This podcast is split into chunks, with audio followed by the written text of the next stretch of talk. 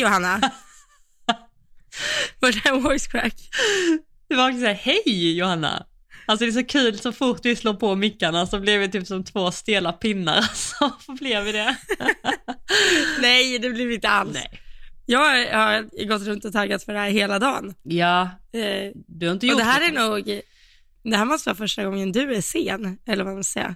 Ja, jag sen, vi hade ingen bestämd tid, men det var så här, vi började 19, närmare 20, 20, 20, 30, 20, 57. Du, alltså, du ringer ju läggdags om tre minuter. Ja men lite så. Vi är inne på, Ja. ja, ja det är vi. Nej, men jag Det kände blir att... en kort podd idag. Vad sa du? Det blir en kort podd idag. Ja, nej. nej, men vi kör på som vanligt. Det får bli lite senare idag. Jag har ju längtat hela veckan efter dig också, så nu kör vi. Ja. Men eh, du är lite sjuk också. Det är din tur att byta av sjuk, sjukhistoria nu, tänkte jag säga. Ja, det, verkar, alltså, det är ju verkligen så. Jag är sjuk, sen är du sjuk, nu är jag sjuk. Ja, gud. Så jag kommer sitta och snörvla lite, men det får man stå ut med. Ja, man får göra det. Jag är också helt säker på att typ 20-30% av alla som lyssnar också är sjuka, för det känns som att alla är det nu, verkligen. Ja, det är helt otroligt. Det är Alltså, covid tydligen. Fast jag har tagit covid-test, jag har inte covid. ja, jag har också tagit, men jag tog ett sånt snabbtest, men jag är typ 100% säker på att jag har haft covid, för att det har varit så, så man kan inte må så om man inte har covid. Alltså, all, jag har typ verkligen alla symptom. Ehm, Ja. och typ så här, jag har inte fått tillbaka min smak eller min lukt heller, så det känns som att så fort jag kommer in, typ speciellt... Vänta. Va? Alltså nu senaste dagarna, har jag Ja. varit så sjuk nu. Ja, och allting, du vet, allting luktar så himla äckligt. Jag kan komma in i sadelkammaren som annars luktar jättegott och bara tänka så, fy fasen vad det luktar här inne och så bara gör det inte det, men det, det luktar så för mig typ. Men gud vad jobbigt. Mm, det är lite störigt. Men, ehm, och sen ett annat symptom, varenda människa som har skrivit till mig som har varit sjuka, har jag liksom gjort ett sånt litet test som var, har du ont i vaderna?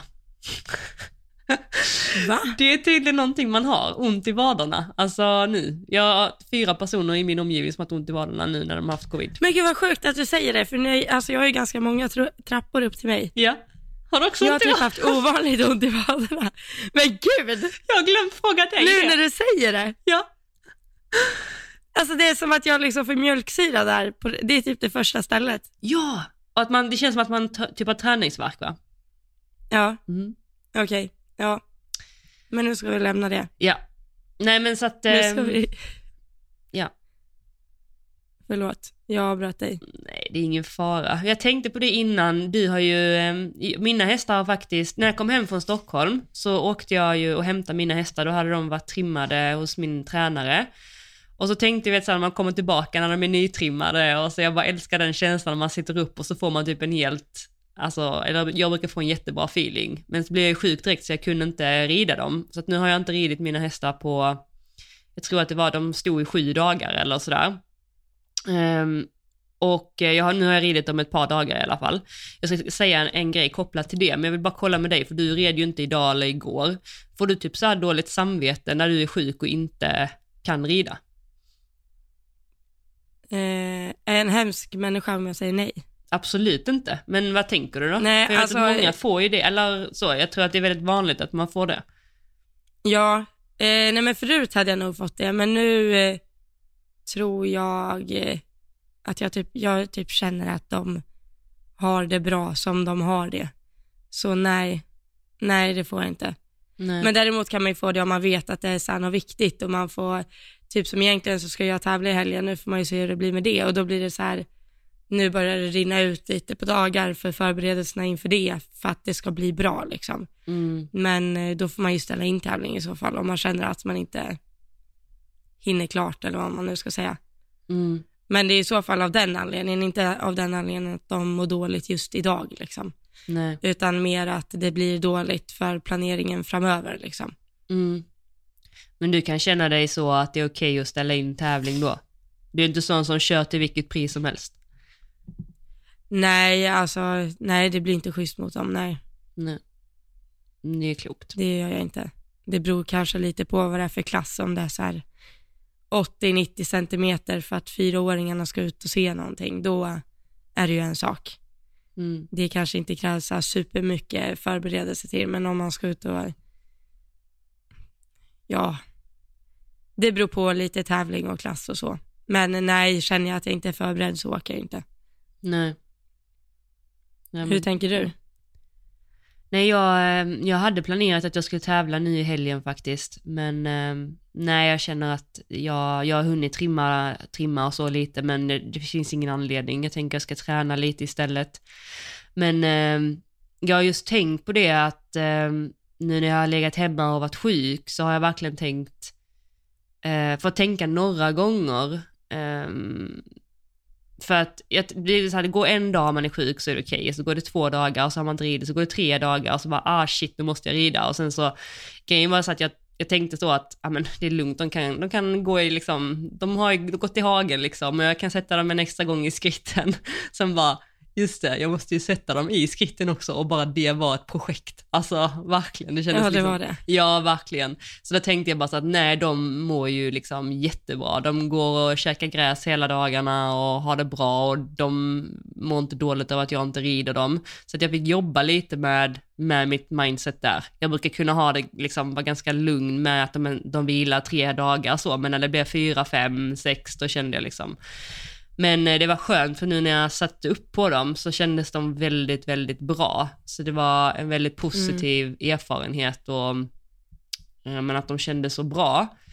Och det jag vill komma in på där är att, det har hänt mig innan när jag tänker efter att när man inte har ridit på ett tag och så sitter man upp och så bara får man typ en helt ny känsla.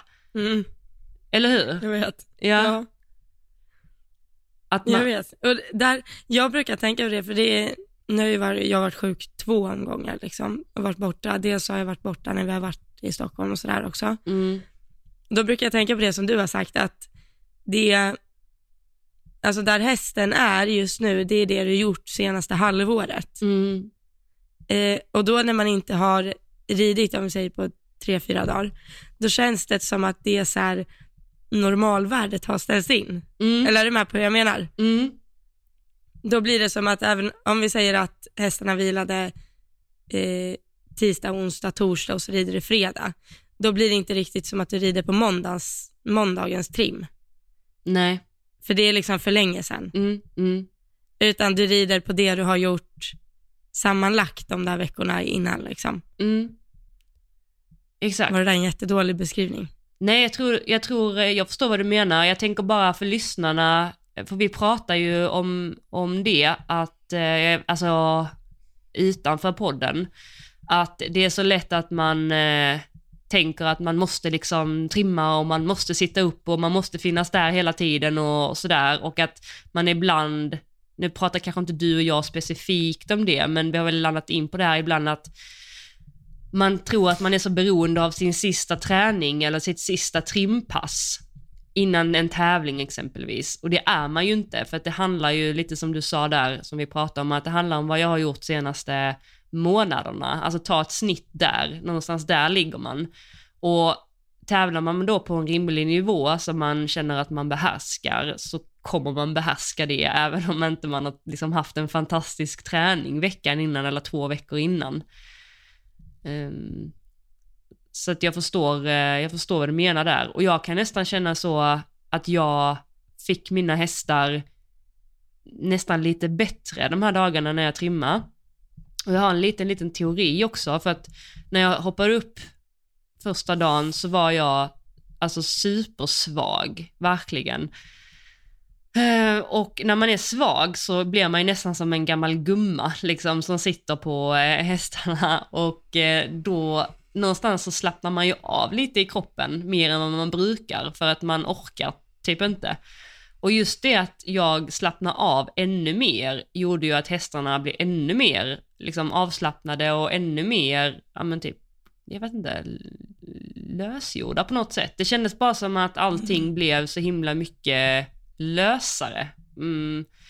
Och sådär, och jag tänker att ibland sätter man nog lite onödig press eh, på hästarna.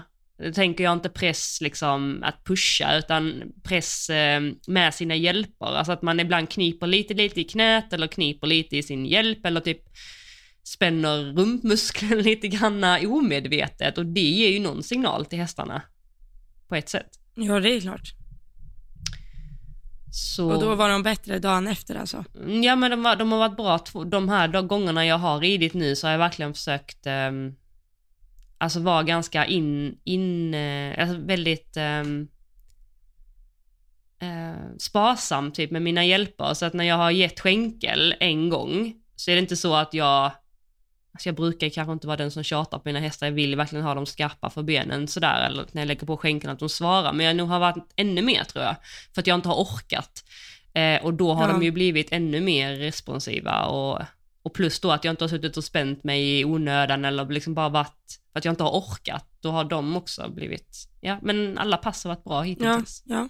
Har du någon sån upplevelse när du har suttit upp och känt dig extra svag eller något liknande?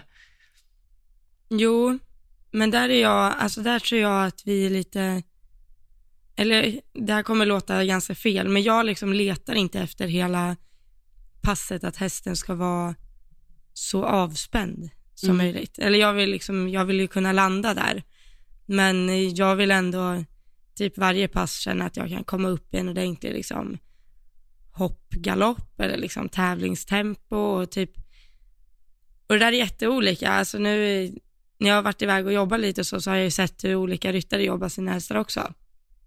Och det där är ju extremt olika. Vissa gasar ju runt som, eh, ursäkta uttrycket, idioter. och du vet, alltså galopperar, gör halt, ryggar, vänder, galopp, eh, galoppombyte, svänger åt andra hållet och du vet så här, är verkligen bara aktivera hästen, bara pang, pang, pang, pang, pang, hela tiden. Och vissa andra ryttare bara jogga runt i låg form i kort, kort trav liksom och så här hur lös som helst. Och det är, alltså alla håller, har ju liksom olika system. Men jag tror väl lite på något så här medel att man måste kunna börja avspänt, sen kunna spänna bågen och sen kunna avsluta avspänt liksom. Så jag tror, alltså nu vet ju inte jag exakt hur du rider dina hästar, men jag tror ibland att det nog, om man ska se med blotta ögat så tror jag inte alltid det ser jätteavspänt ut när jag rider runt. Mm. Även om det inte, jag vill inte att det ska se, eller se, ska inte kännas stressat liksom, det är inte så. Men att jag, mest för min skull egentligen, att jag vill komma upp liksom i tävlingstempo, hopptempo och kanske hoppa något litet kryss eller någonting Mm. innan jag travar av eller joggar av eller vad jag nu har för mig den dagen. Mm. Men att jag typ börjar inse att det man blir bra på är ju det man egentligen tränar på och det jag är sämst på är ju att liksom rida i rätt tempo och inte ta bort galoppen och liksom inte rida i comfort zone. Mm. Så då har jag ju tänkt att då måste jag ju baska mig vara där och jobba lite varje dag. Mm. Om du förstår. Ja. Ja, Nej men det är helt, eh, helt rätt. Men jag vet inte om, om jag, ja alltså när jag tänker avspänd, då tänker jag nog inte, ehm, alltså typ jogga långsamt, långt och lågt, alltså bara, utan jag vill ju verkligen när jag, typ som när, alltid när jag börjar rida så, mm, jag har ju en lite längre tygel, absolut, jag börjar ju inte med min korta tygel, så jag har en lite längre tygel, de får gå i lite, kanske längre, mm, längre form än vad de gör i mitten av passet såklart, men jag travar ju ganska aktivt eh, framåt och så. Det, eh, det jag tänk, alltså det jag kände lite granna eh, nu när man sitter på nya, när man kommer upp med nya ögon på något sätt när man inte har ridit på några dagar, var liksom att jag kunde sitta löst, om jag kanske förklarar fel, men, men löst på hästen och att hästen jobbade liksom jobba själv. Ja, alltså verkligen, Mm. alltså bakifrån och fram och verkligen trampade på och med mycket liksom power men på ett avslappnat sätt och jag, alltså i citationstecken bara satt där, alltså det kändes som att jag liksom satt som en, en, en gumma och nu överdriver jag ju liksom för att försöka Ja, förklara jo, men vad jag jag, menar. jo, men- men jag är helt med på hur du menar. och då upplevde jag liksom att hästarna blir ännu mer responsiva ju mindre hjälper man gör, ju färre Mm. gånger än om man, som jag tycker lätt kan, man kan, jag kan hamna lite ibland att jag, jag lägger till en skänkel, men sen så kanske jag inte är lika bra på att ta ifrån, alltså och försöka göra mindre och försöka göra mindre och Mm. försöka göra mindre, utan man kanske är kvar och gör lite grann. Men jag vill ju att jag ska inte behöva sitta där och och liksom engagera hästarna, utan de ska ju vara engagerade Nej. själv och väldigt lätta för hjälperna. Så det är nog lite det jag menar att, att när jag var avspänd så blev de liksom, varenda hjälp man gör gick igenom.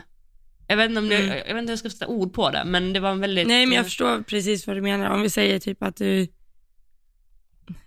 vad ska vi säga, om vi säger att du går in i en eh, skänkelvikning, Mm, då vill du lägga hjälpen och sen vill du i princip att hästen går där mm, tills du ger en annan hjälp. mm, exakt. Då vill du inte sitta och, om vi säger att den är undan högerskänkel, då vill du inte sitta och nöta med högerskänkeln varje steg. Exakt. Utan du vill ju typ klicka in den i, flytta sig för högerskänkel och sen ska den vara iklickad där tills du rider ur det. Ja, och speciellt framförallt när jag gör en ökning där, att jag vill liksom lägga, jag vill lägga till benen, lägga liksom till min skänkel och att hästen accelererar så länge min skänkel är på och när jag liksom har den, det tempot som jag vill ha, att jag tar bort mitt ben och kan, äh, hästen fortsätter liksom Ja, galoppera på. Mm. Och, Ja. och då tänker jag att ibland, för jag har nog fått jobba mycket med det, att bara scanna av mig själv lite grann i varje hörn. Bara, kan jag göra mindre? Kan jag göra mindre? Kan Ja. jag lätta lite? Eller kan jag liksom så? Och nu bara kändes det som att det var mycket lättare för mig utan att jag behövde tvinga mig eller på något sätt checka av. Det bara Mm. var där. Ja men typ så. Jag är med. Du med. Jag är med. Och så blev det så att vi snöade in på något ändå. På ridning. som är så roligt och svårt.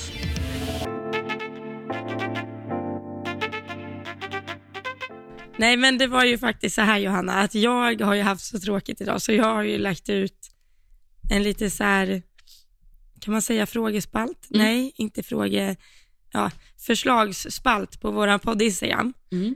Eh, för att vi skulle komma med något ämne som vi kunde prata om idag.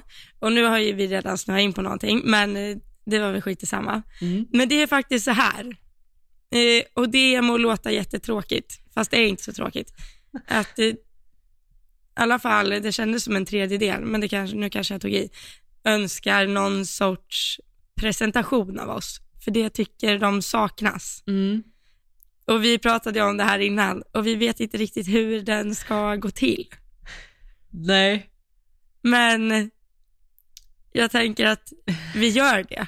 Ja men det känns ändå tio avsnitt, vi firar ju tio avsnitt, det glömde vi ju säga förra podden. Ja, men det Eh, så vi. det känns väl kanske på tiden, för vi var ju så första avsnittet att gud nej, vi pratar inte om oss, vad tråkigt, tråkigt med presentation. Men nu har ju det så många som har frågat så att vi får väl, eh, vi får bjussa på det då. Ja, vi får nog bjussa på det. Mm. Ja, vi bara, det kommer en presentation. Elva veckor senare. Ja men exakt, ja, men det är kanske många som aldrig ens har någon aning så eh, vilka vi är och bara har börjat på, liksom, lyssna på podden och inte ens har följt oss någon annanstans. Så det är ju inte Nej. alls konstigt att, att det önskas en presentation, herregud. Ja, så vem är du? Oj, jag tänkte att du skulle börja.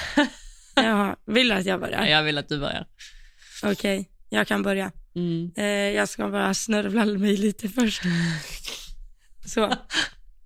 Eh, ja, vem är jag? Men hur gammal är du? Jag är, jag är 22, Mm. men jag fyller 23. Jag är född 99 Mm. och jag heter Elsa Berggren, så långt kanske ni är med. Mm. Var bor Och du? jag, vad sa du? Var bor du?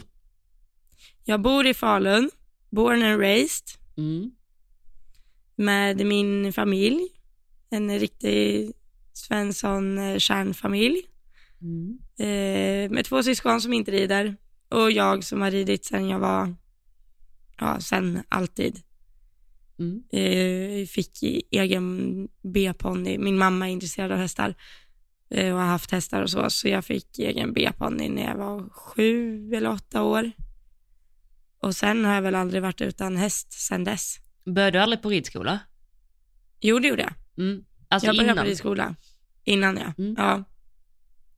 Eh, och sen gick jag kvar ett tag och tog med mig ponnyn. Eh, men det tror inte jag höll i sig jättelänge. Jag tror så fort man fick egen häst då gick det ju, då utvecklades man ju väldigt mycket snabbare. Ja. Eh, så nej, då blev det inte så mycket mer ridskola. Och sen har jag tränat för min mamma eh, alltid. Eh, fram tills något år sedan bara. Just det. Mm. Men hon är ju dressyr, hon är dressyrtant. Ja, men har hon tävlat och så själv? Eh, jo men det har hon, men inte på någon eh, högre nivå. Men hon har jobbat som beridare och sådär också på K1 för de som vet vad det är, beridna högvakten. Mm. Och så eh, hade hon faktiskt en egen häst för, alltså ja, för hon eh, var inte lika bortskämd med mig och fick egna hästar av sina föräldrar. Mhm. Så hon eh, hade en egen häst när hon var, vad kan hon varit, 18 kanske. Och den red hon då så här kvalitetstävlan på och sånt, det är typ som Breeders nu, Mm. om jag uppfattar det rätt. Mm. Och eh, kom väldigt bra till där, men den dog tyvärr. Jag tror den fick spatt eller något sånt. Men eh, ja, så det blev ingen vidare tävlingskar- tävlingskarriär. Men det var väl tanken Ja. Från början. Ja. Okej, så du har tränat för din mamma, det tror jag inte alla känner till alltså. För att, eh, men hur har det varit att stå och ha sin mamma så nära? Så länge? Jo, men det är, alltså vi har hängt ihop i alla år. Hon har ju varit den som har kört och sådär också. Mina syskon har ju hållit på med, eller min stora syster har hållit på med teater länge och sånt. Och sen min bror har spelat hockey och innebandy och allt vad det nu är. Så eh, vi var en väldigt så aktiv barnfamilj eller vad man säger. Mm. Även om jag var yngst så tror jag de andra tog ganska mycket tid också. Ja. Och sen eh, nu har de valt att göra vettigare saker och plugga till ingenjörer och sånt. Och jag är the, the lost case in the family. Nej men, ja herregud. Ja. ja, men dina föräldrar jobbar ju också, eh, man säger inte akademiskt, det är väl fel, men de jobbar ju också med siffror och papper tänkte jag säga. Jo, jo men precis. Mm. Jag tror jag är, den, jag är den första i hela kusinskaran som inte har pluggat vidare, som har tagit studenten. Mm. Och då är vi ju typ så här 11 kusiner eller någonting. Mm. Men eh, älskar att alla lever på hoppet och så här, plugga kan du ju göra någon gång i framtiden. Jag bara, mm, det kan man. Absolut. Nej, men jag är helt säker på att jag vill hålla på med hästar liksom. Ja. Så är det ju. Men vad gör du om dagarna nu då? Ja, vad gör jag? Jag, eh, ja, jag, alltså jag gick ju gymnasiet såklart. Eller det är inte såklart, men det gjorde jag. Jag Mm. gick ett år natur och sen bytte jag till SAM och så gick jag SAM sista två åren. Mhm. Varför bytte du? Eh, för att jag inte tyckte riktigt att det fanns tid för natur. För jag tävlade ganska mycket då och sen eh, var jag väl lite skoltrött och sådär Mm. och kände inte riktigt för kemi. Nej men, så, eh, nej men jag gjorde SAM mycket bättre än vad jag kunde göra natur. Okej. Och då kände jag att det var mer värt att gå en linje jag kunde göra bra än att gå en linje som jag överlevde. Mm. Fattar. Eh, ja. Nej men, eh, vart var jag någonstans? Mm. Ja, efter studenten så började jag jobba med hästar och sen har jag jobbat med hästar hela tiden sedan dess. Och det är ju fyra, fyra år sedan nu. Mm. Men du har, Ja. jobbar ju inte direkt väl med din egen verksamhet, du jobbar i andras Nej, verksamheter. det gjorde jag inte. Nej, just det, det var ju det som var frågan, vad jag gjorde nu. Mm. Just nu så driver jag eget, ja. Mm. Och har egen verksamhet med eh, träning och eh, utbildning och försäljning och sånt. Ja, Ja, och har två egna hästar. ja. Ja men Mm. exakt. Och du bor ju, du har ju verksamheten, hur långt det tar det för dig att köra dit? Det är, inte, det är ganska nära va? Ja, jag bor ju inne i stan i Falun. Mm. Men det tar väl typ så här, vad brukar telefonen säga? Eh, 18 minuter to home, säger den. Det är också ganska komiskt. ja. Ja men Ja. den har stenkoll telefonen alltså. Den, eh, den tror att stallet är hemma och att det här är, det här är någon annanstans. Ja. Där är han nu. Samma för mig. ja, men där har du ju en hästägare som har ett gäng hästar, unghästar och du rider hennes Ja, hästar och tävlar. och sen har jag någon annan häst till någon annan kund utifrån också liksom. Mm, Och så har jag lite elever, sådana som jag tycker det är roligt att hjälpa och så. mm. Ja. Ja men exakt. Så det är det du gör Mm. om dagarna. Och de hästarna du äger nu är, Två stycken sexåringar. mm, Så det är Badou som är Baloder och Ekedam Drevel, en vallack som jag köpte när han var fyra. Eh, och sen har jag en till sexårig vallack som jag köpte förra veckan som är Cadento Everest. Eh, ja, som jag inte vet så mycket om. Mm. Vad- Men vi får se. Jag är jättenöjd, jag är jätteglad. Han är jättefin. ja. Ja, Vad är tanken med dem då? Lite mål? Folk har frågat lite så här med mål och tankar. ja nej, jag har inga så här specifika, jag vill få till dem så bra som möjligt. Badou ligger ju lite efter, han är ju sex men har gått 1,10. Han är väl egentligen ganska redo för att gå 1,20 men jag har bara inte så här tagit tjuren i hornen än och gjort det för Mm. att jag strävar lite efter så här perfekta förhållanden för det.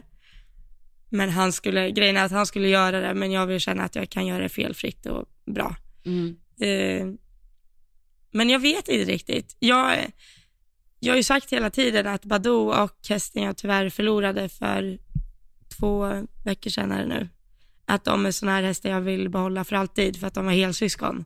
Mm. Och eh, och det var ju verkligen min stora hjärthäst liksom. Så, ehm, men nu står jag här med typ två helt nya bekantskaper känns det som. Eller för Badou har alltid liksom hamnat lite i skuggan av de andra hästarna jag har haft. Mm. För att det har varit så här, ja men han är ung, han kommer ikapp och den här har det här vi måste göra och nu, Belle Belle och hon ska, är alltid nummer ett. Och nu har ju han liksom så här på bara några veckor så här smält sig upp på första platsen här. Mm. Och så det blir lite så här, jaha, vad börjar vi med nu då? Det- nej, så ja, nej men jag, de jag har just nu har jag ju liksom som tanken att behålla, absolut. Mm. Och se hur bra de kan bli och hur bra vi kan bli ihop. Mm. Ja, men exakt.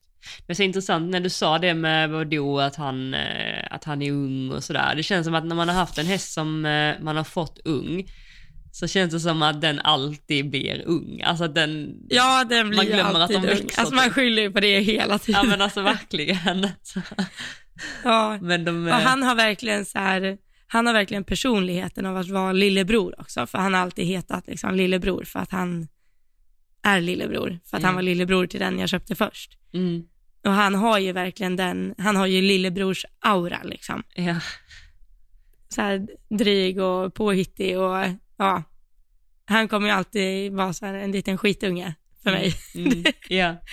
Ja. Nej, men nog om det. Vem är Johanna? ja, men det var ju en liten presentation eh, av dig. Det var väl en dig. presentation? Vad sa du?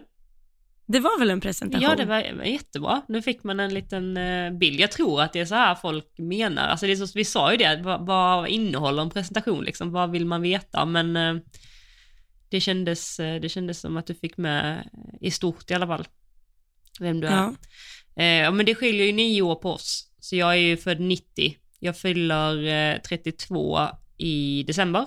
Du är också novemberbarn tänkte jag säga. Jag är december, du är Ja. november. Det är senare på året. Jag är born, eller nej, jag är made on eh, alla hjärtans dag. Är du made? Oj. Vad Ja, men det måste man ju romantiskt. Det är ju precis nio månader. Ja men typ ja. Vet du vad har jag är made? räknat ut, det är inget jag har frågat dem om. ja, vart är du gjord? Jag, jag är gjord på Maldiverna. Är du? Mm. Gud vad exotiskt. Eller hur? är det därifrån ditt så blonda afro kommer? ja, antagligen. Alltså. Nej men eh, så att eh, jag är då eh, nej, men, 32 i år och bor i Skåne i Ängelholm och jag är också typ uppvuxen runt omkring här. Vi har flyttat ganska mycket när jag var ung men typ inom radien av ja, men, Ängelholm.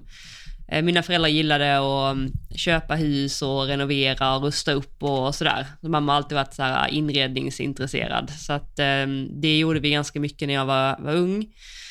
Men Eh, och jag började på, min mamma har också hållit på med hästar men absolut inte på den nivån eller så som, som din mamma. Hon liksom kan väl inget direkt så. Men eh, det blev ganska naturligt för mamma hade hållit på att rida och sen så var det en kompis till mig i skolan som eh, jag fick hänga med en gång hem till hennes stall, hon hade eget stall och sådär och fick se hästarna där och rida och då visste jag att eh, det var det jag ville hålla på med också. Så jag började på ridskola där. Ehm, och sen en bit in i ridskolan så köpte vi en av ridskolehästarna där som jag kunde rida lite på. Så det var väl egentligen på den, eh, på den vägen. Och sen så eh, ja, men fick jag lite så här lånehästar, vi hade någon C-ponny och någon D-ponny och sådär.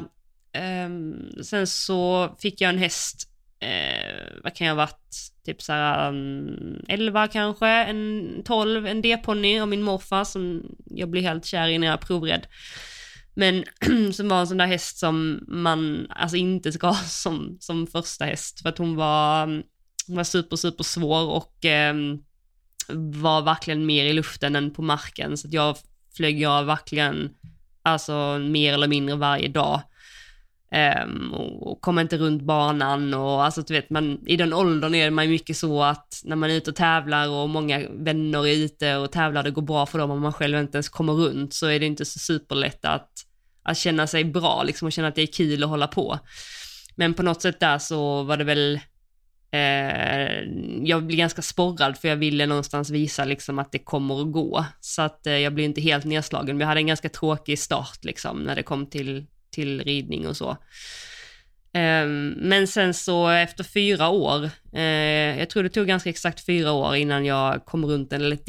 Alltså, jag minns verkligen det så här fortfarande idag. Alltså, det var i Hässleholm, det är en liten håla här nära eh, Ängelholm. När jag bara red i mål så här och farfar hade kört mig till tävlingen och jag red i mål och bara, gud jag kom runt liksom. Det var verkligen så här tårar eh, på riktigt. Mm. Sjukt. Men eh, nej, sen så, som jag sagt i, tidigare i podden så fick jag en stor häst eh, av min morfar då också, när vi sålde den här ponnyn som, som var en sån här perfekt läromästare eh, som tog mig från 90 och upp till 135 så det är väl det, mm, egentligen bara det jag har gjort eh, rent liksom ridmässigt och sådär. Eh, och mina, jag kommer från en familj som inte har någon kunskap alls liksom med hästar. Både, visst min mamma har ridit, sen pappa började rida lite och, mina syskon började rida men de hoppade av liksom. Mina syskon mm. de, är, de är tvillingar, de är två år yngre. Så att det, det var egentligen bara mm. jag som, som hängde i. Så att jag har väl alltid hängt på nej men alla andra liksom, du vet såhär, eh, har alltid varit en sån unge som har frågat om man får haka på i någons transport till någon tävling och sådär. Även om pappa var väldigt eh, stöttande och var med och så. Så, eh, ja. nej, så att det är väl det och sen så eh, har jag två, eh, nej jag äger tre hästar idag. Eh, en, eh, ett sto som är, eh, vad är hon, 19? Safira som jag hade haft i fyra år. Ehm, hon är pensionerad nu. Hon har också gått upp till 1,35 och vi försöker få henne betäckt nu.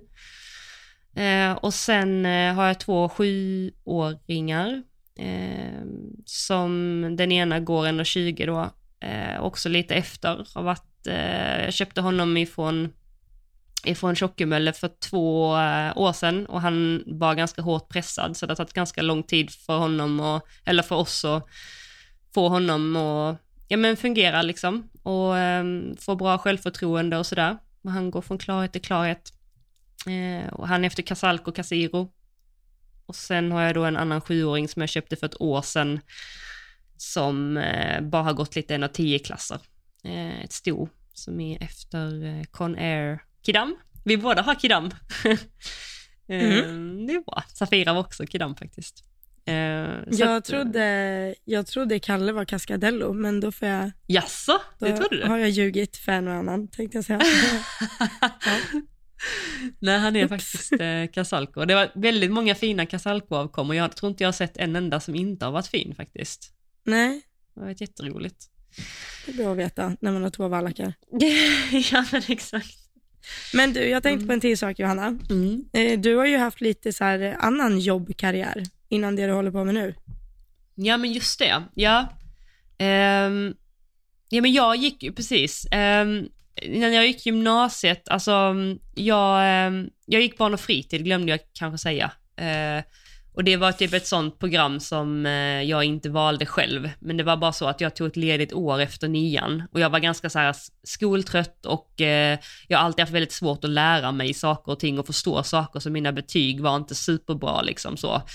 Så jag tog ett ledigt år och jobbade lite med hästar och, och sådär. Och sen då när jag skulle söka in igen, för jag tänkte att man behöver ju ha en, en utbildning liksom på något sätt då eh, sökte jag samhälle och sen Strömsholm eh, och lite sådana. Men så för min, eh, min ansökan föll liksom bort på något sätt. Så att när alla andra fick sina antagningsbesked så hade inte jag fått mitt. Så jag, när jag ringde upp så sa de på skolan bara att alltså, tyvärr, alltså, alla platser är ju tagna. Men eh, det vi kan erbjuda det är en plats på barn och fritidsprogrammet. Och jag hade ganska så här, Mm. dålig attityd på den tiden. Alltså jag var verkligen så här, jag bara, eh, alltså, jag tänker typ inte gå där. Alltså lite den så dryg attityd.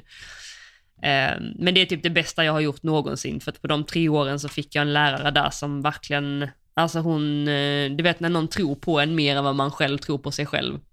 Mm. Eh, och fick jättemånga bra kurser i personlig utveckling och sådär, så att där var egentligen hela min vändning. Eh, men sen efter det så, så började jag som flygvärdinna faktiskt. Mm. eh, och jobbade i sex år som flygvärdinna och då flög jag, eh, det hade jag ju också mina hästar samtidigt, men jag flög inrikes så att det gick, det gick väldigt bra. Och då, Och det var det jag tänkte säga, hur gick det med hästarna? Men då gick det. Ja, det gick ganska bra ändå, för man kom alltid hem liksom, på, eh, på dagarna, men det var ju såklart eh, lite, lite pussel. Men det var faktiskt ett jätteroligt eh, jobb. Jag brukar säga så om jag ska börja jobba någon gång igen, Ja. när man liksom blir anställd och inte hålla på med det jag gör, så är ändå flygvärdinna ett sånt yrke som jag tyckte var super, super roligt. Eh, Men sen Och så, vad gör du nu? Eller förlåt, Eh, nu avbröt jag. Nej, nej. Ehm, nej men under tiden som jag flög, sista två åren, så, så startade jag ehm, en, en sida på Facebook som heter Ryttarinspiration. Den finns fortfarande men den är inte lika aktiv. Men eh, jag ville, eh, jag ville liksom få ut den mentala träningen eh, till oss ryttare lite mer så att, så att det blev mer eh, känt. För jag hade jobbat väldigt mycket med mig själv. Eh, nu kortar jag en väldigt lång historia men ehm, så att jag startade den här sidan och så jobbade jag lite med ryttarinspiration då under tiden som jag flög. Sen två år in så sa jag upp mig och sen dess då så har jag bara jobbat med ehm, mina sociala medier och sen jobbar jag som mental coach där jag har föreläsningar och går runt till olika föreningar, företag.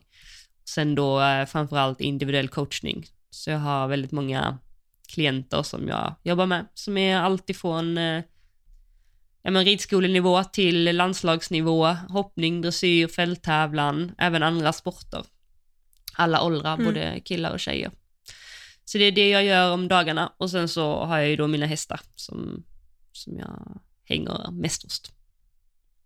Ja. Lång presentation, men väldigt kort. Ja, fast den var inte lång. ja okej. Men då har vi gjort det i alla fall. Mm. Så nu känner ni oss lite mer. Ja. Jag gillar att du sa det, jag jobbar med sociala medier, jag bara, vad är det? Ja, men. Du, ja. Du jobbar ju också lite, eller du jobbar ju inte med dina sociala medier på samma sätt, men du har ju en väldigt stor följarskara, så att du delar ju med dig. Det är bara att jag har försökt få dig att inse att du behöver, du behöver shape up lite där. Ja, det, det kommer. Det kommer. Det kommer. En vacker dag. en vacker dag kommer ni se mig i ett sponsrat inlägg också. Ja, jag ser fram emot detta.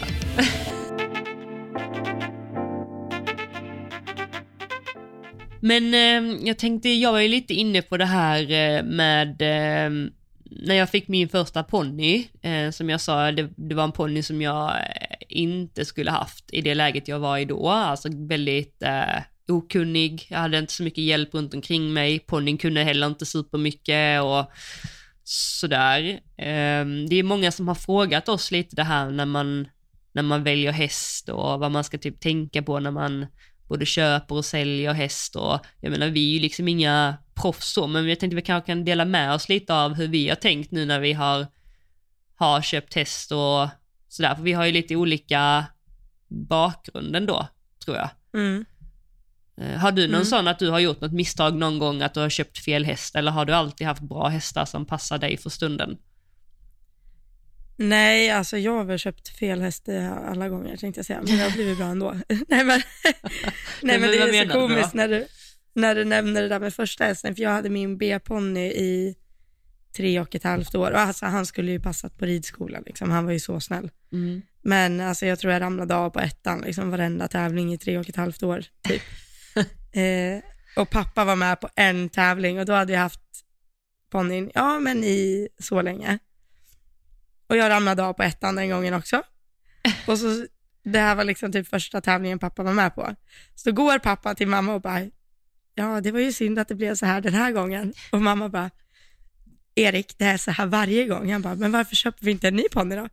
Jag har ju sagt det i tre år. Nej men, nej men då var det ju liksom timing också. Jag var ju för, för eh, lång och för stor, eller liksom, ja, jag skulle inte ha B-ponny. Men den var jättebra på det den var bra på. Mm. Jag var ju, jag behövde aldrig känna mig rädd liksom och så här, ja, den var jättetrygg. Och sen kändes det som att vi letade ponny i hela Sverige och så hittade vi en C-ponny typ 35 minuter bort. Och det är här jag menar med att vi typ har köpt fel. Just i, under ponnytiden så känns det lite så för att varenda gång det har blivit bra, typ efter två år, då har jag blivit för lång. Mm. Så jag har liksom legat en size efter, eller förstår du? Du skulle ha Hade man köpt en större på- ponny om, menar du? om jag hade köpt en större ponny direkt, Mm. då tror jag att det hade blivit bättre. Okej. Då hade jag haft de här, för vi är inte, jag är, vi har ändå inte köpt några så här färdiga, liksom färdig, vad jag menar på, har gått massa medelsvår innan och så. Nej. Utan jag har ändå fått dressyra mig dit tänkte jag säga. Tack vare mamma så har det gått med några irländska Shotahejti-ponnys. ja, men eh, nej, men det, det var lite problemet, att jag blev för lång. Det var första problemet under ponnytiden. Annars har ponnysarna varit jättebra. Mm. Och sen storhästar, där gick det ju ganska dåligt. Eh, för då har ju jag liksom fått välja på feeling och utan, för där någonstans när vi började leta storhäst så tror jag liksom att jag och mamma låg ganska jämsides i liksom i kunskap Mm. och hon antagligen efter, alltså hon hade inte jättebra koll på vad det är för hopphäst man vill ha, man vill göra allt som man vill göra som junior. Så då hittade vi en sjuåring och allt skulle ju vara så bra och den var så fin och allt var fantastiskt. Eh, sen var den ju tävlad typ så fyra gånger i Sverige och utesluten varje gång. Så det där kunde man ju ha räknat ut att det var något som var vajsing liksom Mm. varför en häst som är så fin kommer till Sverige från Tyskland och inte kostar skjortan. Då ska det ju direkt ringa varningsklockor liksom. Mm. Men det gjorde det inte här för jag blev ju kär. Mm. Eh, så den eh, kämpade jag med i tre år och sen var ju liksom junioråren slut mer eller mindre. Mm. Vad var En det som hände då, då? Vad var det som inte funkar? Eh, den var istadig liksom. Den kunde vara felfri ena dagen och sen stod den i ett hörn på bakbenen andra dagen. Mm. Och du vet, vi kollade den hur mycket som helst varje dag liksom, kändes det som. Att man höll på så här, är det något som är fel? När vi åker till veterinären, åker till nästa veterinär, är det något som är fel? Mm. Och sen ringde vi faktiskt ryttaren som hade ridit den i Sverige och så här, ja men vad, vad tror du om den här? Så bara, Nej men det är inget fel på den här hästen, den enda ni ska röntga det är hjärnan. Nej men, och sen fick jag faktiskt kontakt med en tjej på Instagram som hade ridit den i Italien när den var fyra eller fem. Och den hade börjat med det redan då. Eh, så den var ju antagligen väldigt hårt tagen tidigt.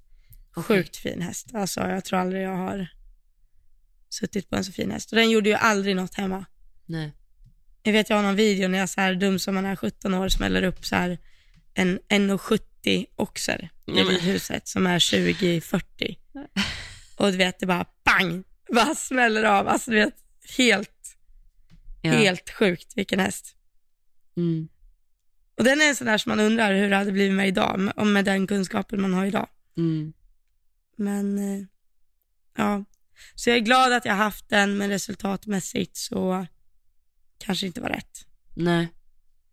Ja. Men hur har du nu liksom, eh, när du har letat häst och sådär, hur har, har du vetat vad du har sökt då? Eller, för du sa att du gick, fick välja lite på feeling, alltså din första häst och det, det tänker att det är nog typ det man kanske gör och sådär och det har jag också gjort tidigare. Men eh, jag är lite osäker på om det alltid är rätt i slutändan. Alltså hur resonerar du där? Eller hur har du tänkt nu när du har letat häst och så?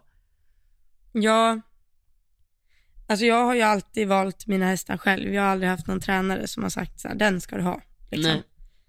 Eh, vilket jag förstår att det är för flera om de åker och provar hästar. Då kan det vara så här, ja men den här gillar jag, men då säger tränaren nej, den här passar dig bättre.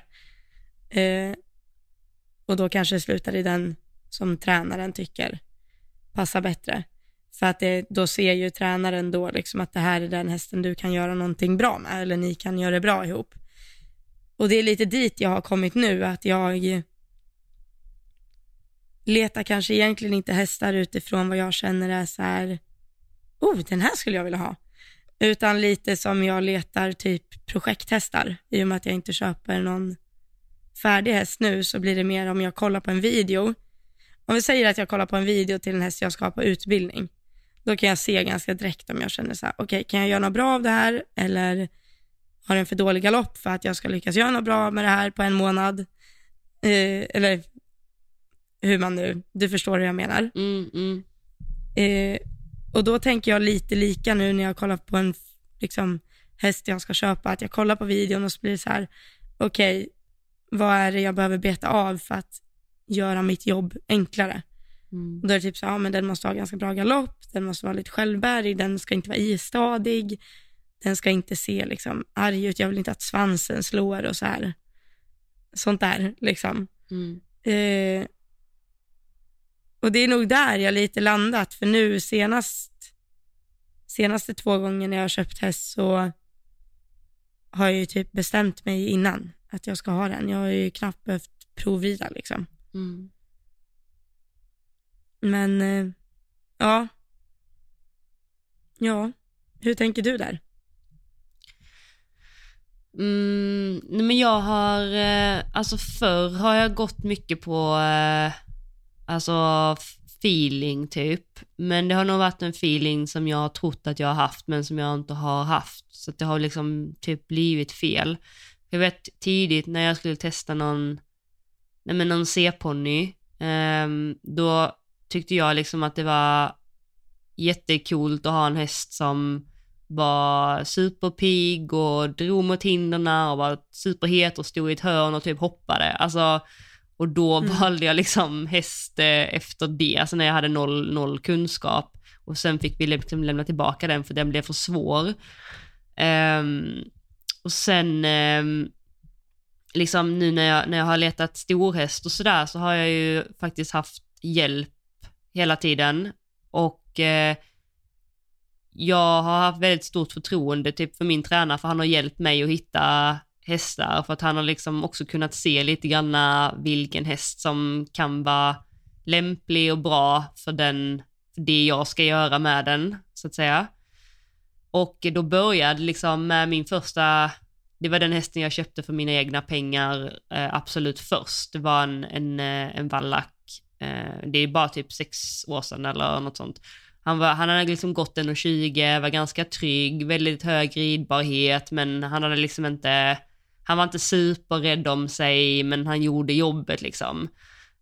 Um, väldigt chic och den var, han var jättebra för det jobbet jag skulle göra med honom. Och sen efter det så har jag liksom nu fått en häst som hade gått lite högre, hade lite mer blod, lite svårare. Och sen nu liksom mina sista hästar har ju varit att de har ju väldigt bra men det är mycket kvalitet i dem och de är liksom väldigt, eh, ja men de står högt i blod och de är rädda om sig och man, man behöver liksom kanske ha Eh, alltså lite mer, eh, alltså man behöver lite mer ridning på dem om man säger. Om jag liksom växt in i det, men jag hade kanske inte klarat av de hästarna för bara några år sedan. Så att jag har varit väldigt mm. trygg liksom i att min tränare har hjälpt mig och guidat mig längs med vägen.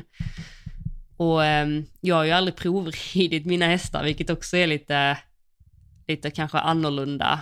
Eh, sen har jag alltid haft möjlighet såklart, om inte det har fungerat och så, att vi har kunnat, kunnat göra någonting åt det såklart och, och så, men det har alltid, det har alltid funkat. Liksom. Eh, för jag tror ibland när man, eh, jag upplevde det när jag skulle sälja häst och sådär, så hade jag mycket upplevelsen att det var många som åkte runt, runt, runt och liksom man, man visste typ inte vad man sökte, man bara prova, prova, prova och ibland kunde man prova en sjuåring mm. och ibland kunde man prova en 17-åring och ibland kunde man prova en fyraåring, att man väntar på någon form av typ så här känsla. Och det är det jag menar innan, om jag är, jag är osäker på hur, um, hur mycket man ska för man måste ju lita på sin känsla, det är ju bara den man har. Men, men jag har i alla fall erfarenheten att det, ibland behöver man, ibland kanske man söker för mycket efter en känsla när man inte har så mycket kunskap. Är du med på hur jag menar då? Mm. Jag har gjort det misstaget i alla fall, att jag har letat. Men jag, sen, sen är det också så här att eh, många hästar idag är ju väldigt, eh, de är ju avlade för att de har mycket blod, de har liksom rädda om sig mycket i huvudet och sådär och, och jag tänker att ska man ha en häst för första gången så kanske det är bättre att titta på en häst som som inte är av den typen, som är lite mer trygg och kanske inte det mest flashiga språnget, men att man ändå får en häst som liksom är ärlig och vill göra ett bra jobb och är trygg, snarare än att den hoppar flashigt liksom. Eh, så sådana saker har jag väl förstått mer och mer under min tid. Eller så. Mm. Och är bra, på, bra att rida på marken. Mm, ja, ja. Det, det är, också, det är också svårt. Sen förstår jag att det är svårt att hitta hästar när man letar häst som går att rida bra på marken också. Det har jag förstått. Jag, alltså jag som ändå säljer en del, eller ja, jag säljer inte mycket, men jag har ändå haft lite provridningar i år och sålt några hästar i år att, eh, precis som du säger, att folk vet ju liksom inte riktigt vad de är ute efter. Och jag har ju, jag skickar ju till och med ut ett meddelande innan folk ska provrida liksom med checkpoints som de måste liksom typ ha checkat av innan, innan de kommer. Och du vet, det är en så töntig grej som att det är så här, var säker på att du söker en vallack, eller var säker på att du söker ett sto. För det har på riktigt hänt att någon har kommit och provat en vallack och sen sagt att vi kom på att eh, det är ekonomiskt smartare att köpa ett sto. Mm. Om det skulle hända något med den så finns det ett avelsvärde. Mm. Jag bara, jo men det kunde du ju, alltså, det var ju en vallack innan ni kom och provade också. Mm. mm. Det är så här, ja, men eh, så det är lite den här, så här, prova skadar ju inte, fast jo det gör det. Mm. För då har man ändå lagt ner om man tänker säljaren har ju ändå lagt ner massor med tid och energi för att ha hästen redo där på provridningen. Mm. Eh, så det är, det är ett uttryck jag hatar kan man mm. säga. Men det är det som är så himla svårt ju, för att jag kan ju liksom förstå att man vill prova och prova skadar ju inte, alltså så här för ens egen skull, men som du säger, det är ju alltid någon som står där och har lagt ner mycket tid och är liksom mm. seriösa och sådär och, och att bara prova för provandets skull är ju varken, tycker jag, rätt mot hästen eller mot ägarna eller egentligen så här egentligen mot sig själv, ja. utan att man faktiskt kanske kan eh, bena ut lite vad man själv söker och vet man inte det, gud alltså det är ju inte alls lätt att veta alla gånger vad man söker, men där tror jag verkligen typ att att våga också ta hjälp från någon som man litar mm. på, som är kunnig och sådär. För jag menar gud, det är en jättedjungel och inte alls lätt att att köpa häst. Nej. Och sen är det ju liksom, det är ju ganska, förstå mig rätt, det är ju ganska enkelt att hitta allt om en häst numera. Mm. Det är ju liksom sök på hästens namn och du får upp alla resultat. Sök på ryttaren, du får upp Instagram-videos, du får fram typ förra ägaren, du kan gå in och scrolla en Instagram, du ser när den har varit skadad. Alltså du vet så här, det är, man, eh, alltså, det är ju typ oförskämt enkelt att få fram allting om en häst. Mm. Eh, så det är så här, och där, där är jobbet väldigt enkelt som säljare också. Att det är ju, det är, jag kör ju bara alla kort på bordet på en gång och det är ju ibland, om det är någon yngre ryttare som frågar om de får komma och prova en häst, då kan jag ju till och med be om att, alltså be dem om att skicka en video först. Eller frågar frågan rätt ut. Är du rädd för hästar som kan bocka ibland? Punkt. Mm. eh, nej men, eh, att blir man lite det gör det ju inte enklare att leta häst, men det gör det ju enklare att sålla bort vad man ska prova och inte i alla fall. Mm. Det är så jag menar. Och där, där kan jag ju fatta då om man som säljare inte har varit helt ärlig från början, då är det klart att folk eh, vill komma och prova. Mm. om allt är guld och gröna skogar innan man har kommit, då, eh, ja, då är det ju klart man vill komma och prova och sen visar det sig inte vara så, då är det en sak. Mm. Men eh, jag som tycker att jag är väldigt ärlig som säljare förväntar mig detsamma tillbaka, Mm. om man säger så. Mm. Jag vill ju vara tillräckligt ärlig som säljare för att egentligen efter en bra provridning så ska de kunna säga, ja men den tar vi på plats. Liksom. Mm. Mm. Så mycket vill jag att man har det kollat innan, liksom röntgen och skadehistorik och tävlingsresultat och allt vad det nu är. Mm. Bara för att liksom förenkla jobbet för båda parter, Mm. tycker jag. Mm. Ja men det är jättebra. Men, men du har ju köpt häst utomlands. Hur, Mm. hur funkar det då? Jag har aldrig gjort det. Har du inte? Nej. Nej.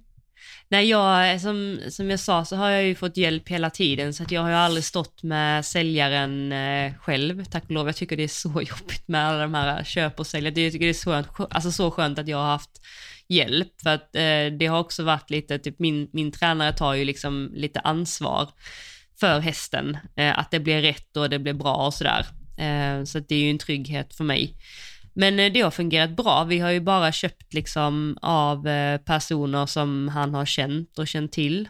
Ehm, och som eh, kan ha, som har varit med hästen ett tag och känner till den liksom. Och det har alltid varit ärligt. Det har aldrig varit så att det har blivit fel på något sätt eller att man har sagt en sak och så har det varit en annan.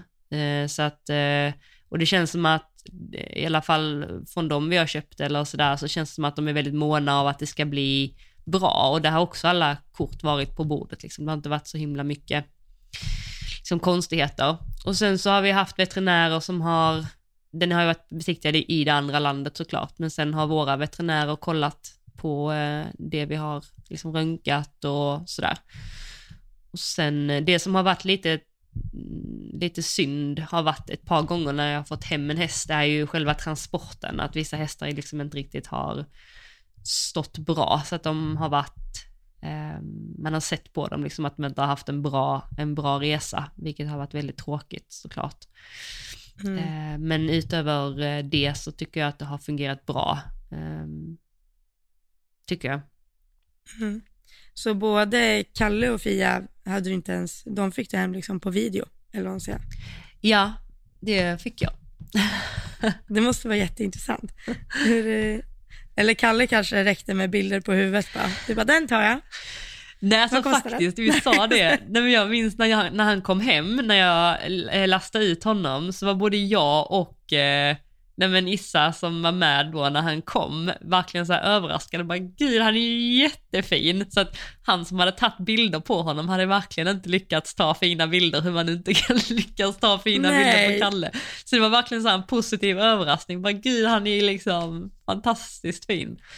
Nej, för det skämtade vi om, för jag hade ju bara sett, den nya som jag köpte nu, jag hade ju bara sett den på video. Ja.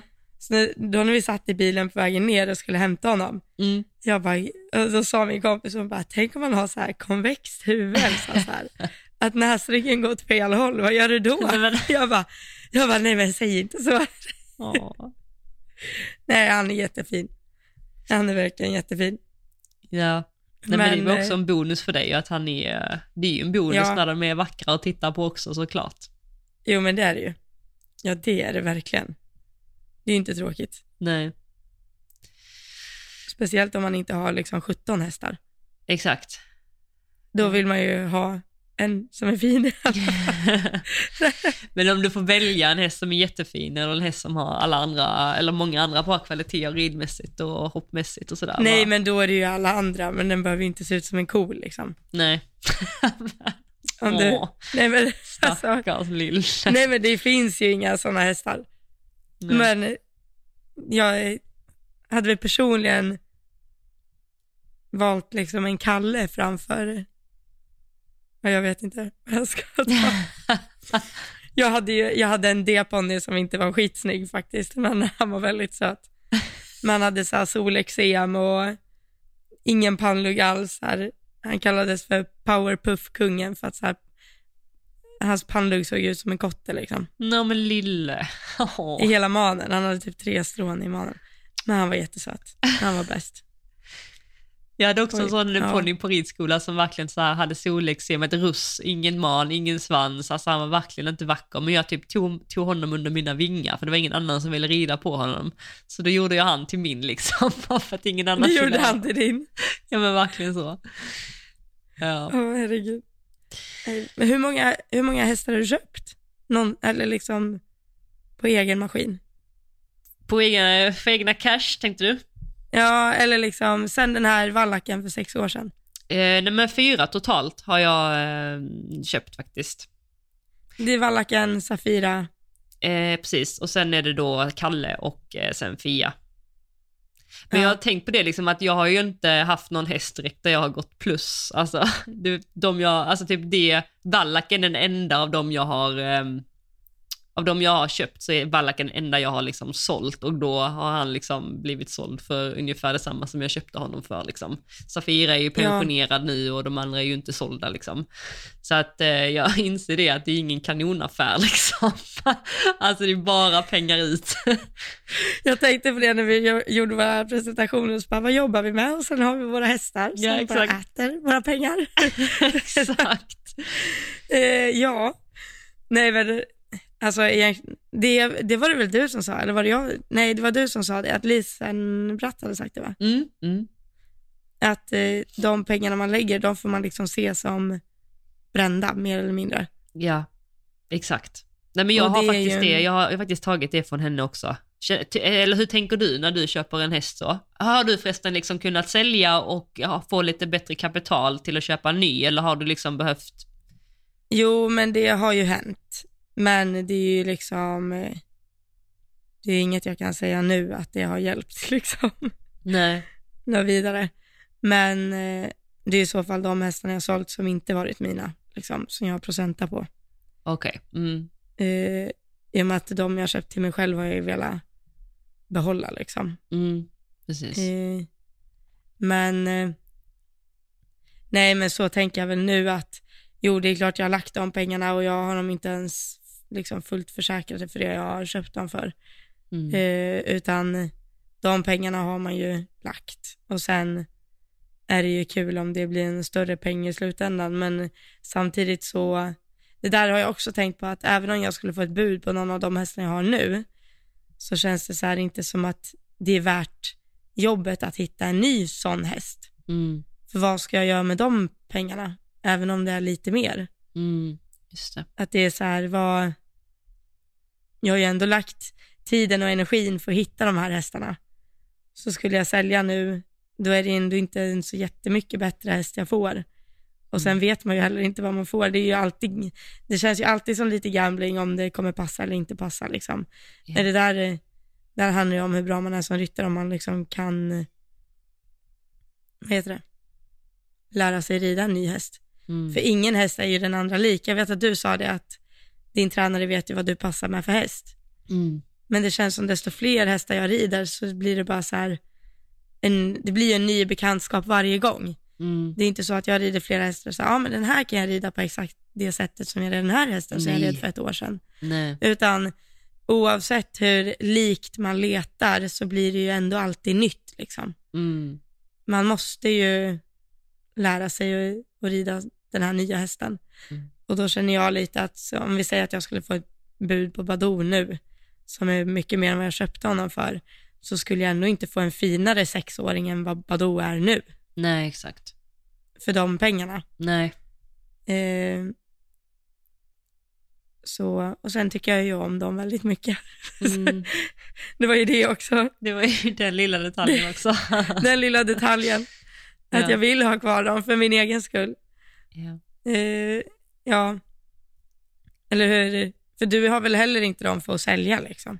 Nej, eller alltså nej, jag har inte köpt dem för att, att sälja dem eh, så. Men eh, sen har jag väl funderat liksom lite att det, det kommer liksom antagligen komma en dag där det, där det behövs göras liksom på ett eller annat, Jo, eh, sett liksom. Så att, eh, men eh, det får vi ta den, eh, den tiden det tar. Jag, liksom, jag har sagt det att jag tar den tiden på mig som det behövs nu för att producera dem båda och ge dem bra erfarenheter och få dem att göra så bra de kan liksom. Med bra Mm. självförtroende och sådär. Så att den dagen jag skulle mm, kanske lämna över tyglarna så vill jag känna att jag verkligen har gjort vad jag liksom har kunnat ta fram det bästa hos dem, så att säga. Och det, Mm. det är inget jag jobbar för att, liksom att jag ska göra det här för att jag ska sälja dem. Alltså så, det har jag ingen, eh, ingen som helst så. Men eh, man får ju heller inte vara liksom eh, helt stängd.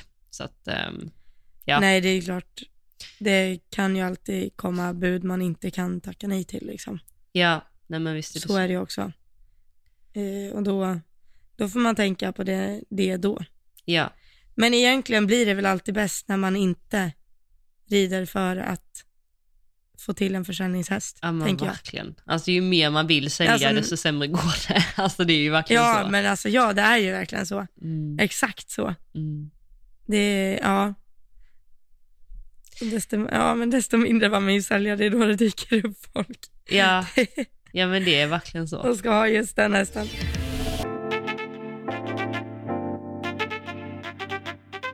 Ja, men Elsa, eh, det blir ju lite snack eh, med prestationer och lite så här, lite tankar om eh, hästar och så. Jag vet inte om vi ska runda för dagen kanske. Sen har vi ju massa, vi har fått in massa ämnen, vilket vi är väldigt tacksamma över, så nu har vi många ämnen till kommande.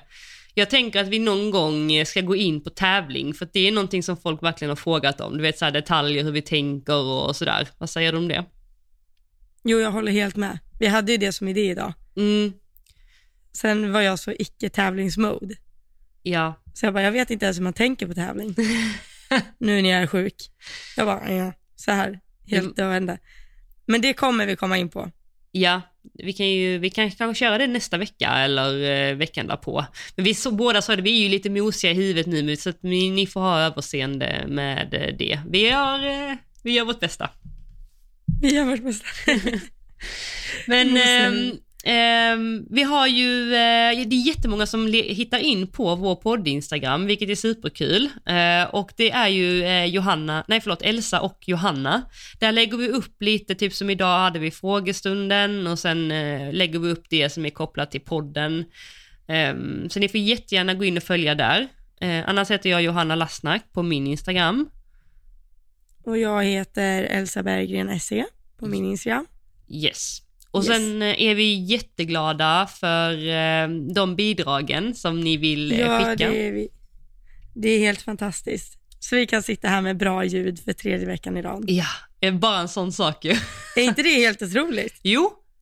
Det Eller jag känns, tror det är mer än tre. Fyra? Nej, ja. Tre. Och vi har tre inte veckor. fått några klagomål nu så det måste ju vara bra. Och det är många som har skickat tumme upp att det har varit bra så det har det ju säkert varit. Ja. Eh, Men vi är i alla fall supertacksamma. Vi har ett swishnummer som är eh, 1232 981 231 och minsta lilla bidrag är vi supertacksamma för. En tia. Det är vi verkligen. Ja. Jätte, jätte, jättetacksamma för. Men nu Johanna, Ja. nu ska du få sova. Ja, nu ska vi båda sova. Nu är klockan mitt i natten. Jag ska också sova. Jag ska försöka bli frisk. Det är min Ja. plan. Fokusera på det nu Ja. eh, Elsa, så hörs vi med lite nya krafter Kan nästa man, vecka. du som kan så mycket om mentalt, kan man fokusera sig till friskhet? Nej, tveksamt alltså. Men lägg fokus på rätt Fokusera saker. mig. Vad sa du? Du får lägga, saker, eller lägga fokus på rätt saker, typ som sömn, vila. Nu ska du ju också Ja. gå till vårdcentralen imorgon och ta reda på vad det är i dina bihålor, så det tror jag. Ja, du, du undrar också vad fan som gömmer sig där i. Det är något, någon stor jävel tänkte jag säga. Någonting. Vi kör på Ja. med lite bättre energi nästa vecka. Tack snälla för att ni lyssnade, ni är underbara. Det är ni. Puss och godnatt. Puss och godnatt!